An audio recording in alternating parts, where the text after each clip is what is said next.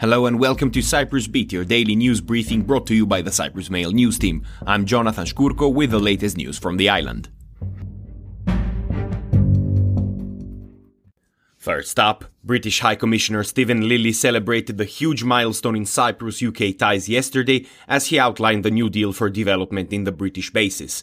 The British bases, comprising 254 square kilometers, 3% of the island's territory, will allow for the construction of houses, shops, restaurants, and light industrial facilities, while third country nationals will also be able to live and establish businesses in non-military, non-environmentally sensitive areas of the bases.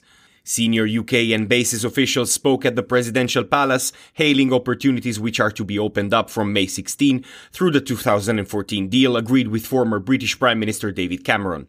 The implementation of the non-military development agreement is a huge milestone in our bilateral relationship and will allow development opportunities for thousands of Cypriots living in the bases, Lilly said. President Nikos Anastasiades said that the deal marks the largest shift in land use since the founding of the republic, explaining that 80% of land in the bases has now shifted status. As such, there will now be 6,150 hectares open to development, a move which will boost the economy, he said. The new agreement affects three municipalities, Ipsonas, Kato Polemidia and Deirynia, and 16 communities.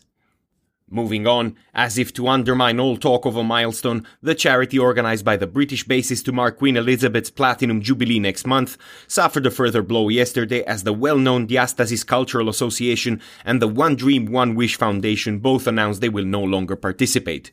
Controversy has engulfed the event as some have decried what they view to be the celebration of a killer queen, pointing to Queen Elizabeth as having been head of state during EOKA's 1955 to 1959 liberation struggle from colonial rule.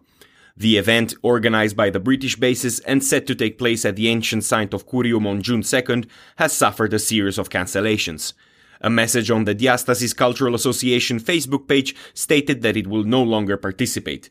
In addition, One Dream One Wish Foundation, initially set to remain as a beneficiary of the proceeds, has withdrawn interest over the political dimension the event has now gained.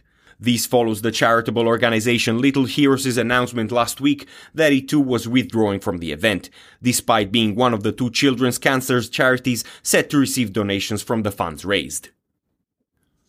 In other news, AKEL General Secretary Stefanos Stefanou on Monday rebutted claims that their candidate for president Andreas Mavroyiannis was a lackey of the Anastasiades government, stressing Mavroyiannis' work under various presidents as a career diplomat. He said Mavroyiannis was a foreign ministry diplomat who was appointed by the president as a negotiator, and if he was considered a part of Anastasiades' government, then he should be held as part of the former AKEL government too, as he held a deputy ministerial post. Speaking to Alpha, Stefanou also praised Mavroyiannis' successful civil service and contribution towards the country. Meanwhile, presidential candidate and lawyer Achilleas Dimitriades, who lost to Mavroyiannis in Sunday's vote, has said he will continue his bid undeterred until the end. My candidacy is not dependent on any party backing. That's exactly why it is independent, he said. Discussions with the public, he said, continuously reveal that people are fed up with what they see around them corruption and the absence of a respectable state. In COVID news, diseases of the circulatory system remained the top cause of death in 2020, while COVID 19 accounted for 2% of all record fatalities, according to data just released by the Health Ministry. The final tally for 2020 shows that a total of 131 people died of COVID 19, which first appeared in Cyprus in early March. Amid the coronavirus pandemic, deaths from all communicable diseases were 6% down of the average of the previous three years, 2017 to 2019. And finally, widespread condemnation has greeted reports that kittens at a Dali secondary school were tortured and killed after they were first spray painted and later hung, with the unknown perpetrator smearing blood on the walls. The president's special advisor on education, Yorgos Skallias, condemned the incident. This tragic incident has turned another black page in the history of our culture, the president's advisor said. News of the recent animal abuse was brought to light by the Green Party.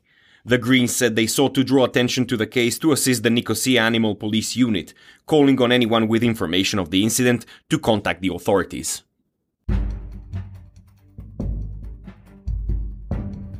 And that is all we have time for today. Thank you for listening. Cyprus Beat will return tomorrow. In the meantime, for more news, analysis, and content, please visit cyprus-mail.com.